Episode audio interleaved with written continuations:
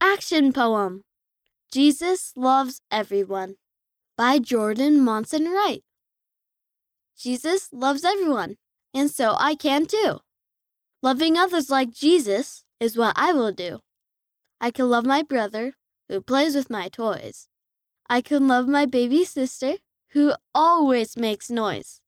When I am kind to my own family, I am becoming who Jesus wants me to be. Read by Sean Nelson.